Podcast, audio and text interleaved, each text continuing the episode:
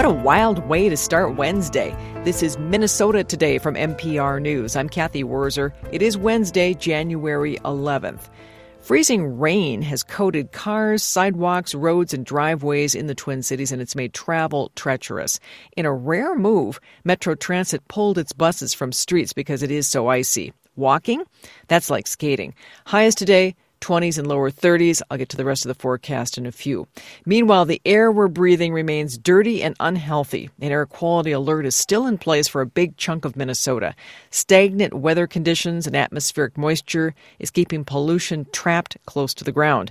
The Minnesota Pollution Control Agency says this is the worst winter stagnation event since two thousand five, when it began keeping track. In other news, Minnesota's latest debate over marijuana legalization begins today in a House committee. Brian Baxt has more. The House Commerce Committee is the first stop for a lengthy bill that would enable use by those twenty-one and older.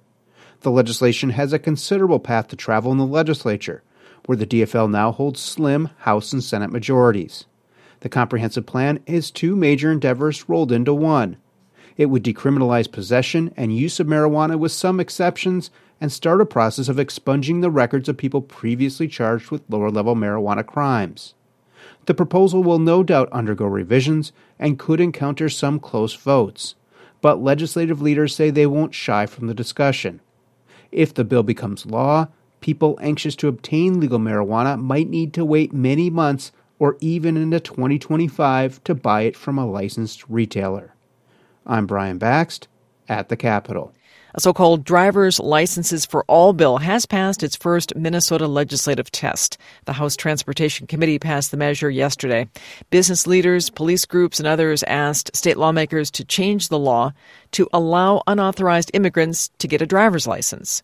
Laura Bordelon with the Minnesota Chamber of Commerce told the House panel that businesses around the state are struggling to find workers, and she said letting people obtain licenses regardless of their immigration status could help fill open positions.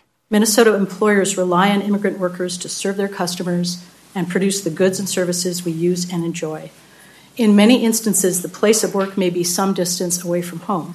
To get back and forth safely, workers should complete driver's training, training and licensing requirements, including securing insurance. This not only benefits workers and their employers, but other Minnesota drivers. Democrats have said they will fast-track the bill. A proposed merger between two big healthcare systems in our region is being looked at by Minnesota regulators and the general public. Minnesota Attorney General Keith Ellison convened the first public meeting last night in Saint Paul. Fairview Health Services and Sanford Health announced their intention to merge late last year and said they hope to complete the deal this year. Ellison says his office is also reviewing the proposal. Test it for its uh, com- compliance with antitrust laws, test it com- for its compliance with the charities laws. And then we're just going to ask ourselves, is it good for Minnesota? Several more meetings are scheduled throughout the state, including in Bemidji next week. Former Hennepin County Sheriff Dave Hutchinson has returned to his position as a sergeant with the Metro Transit Police Department and received a pay raise. Matt Sepik explains. Hutchinson did not run for re-election last year after rolling his squad car in a drunk driving crash in late twenty twenty-one and pleading guilty to misdemeanor D W I. State law requires that elected officials have the opportunity to be reinstated to their previous public jobs after they leave office. The Metropolitan Council says Hutchinson returned last week but immediately went on leave following an unspecified complaint.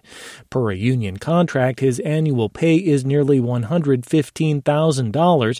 That's twenty-four percent more than he earned with Metro Transit previously.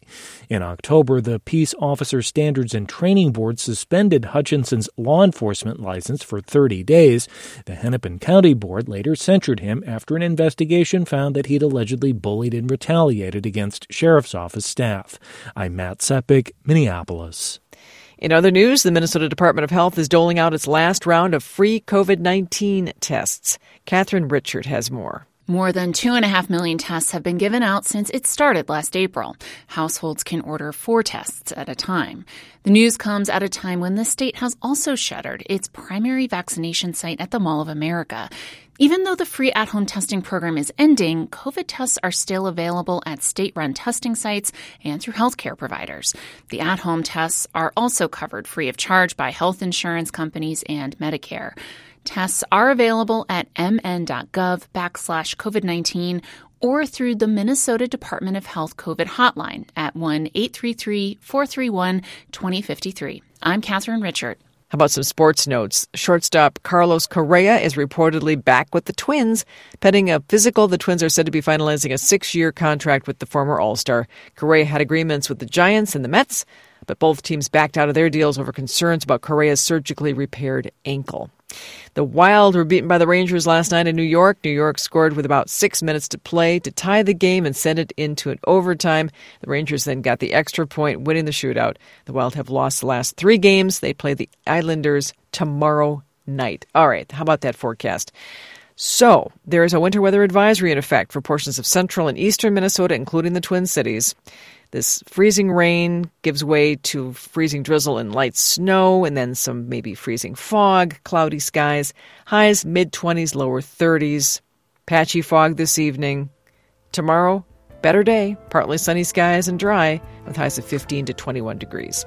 If you're looking for more news right now, you can always stream us by going to m p r news dot org, download the news app, or just tell your smart speakers to play M P R News. Oh, oh by the way, if you have a radio, you can actually turn that on and listen. Hope you have a good day today. I'm Kathy Wurzer.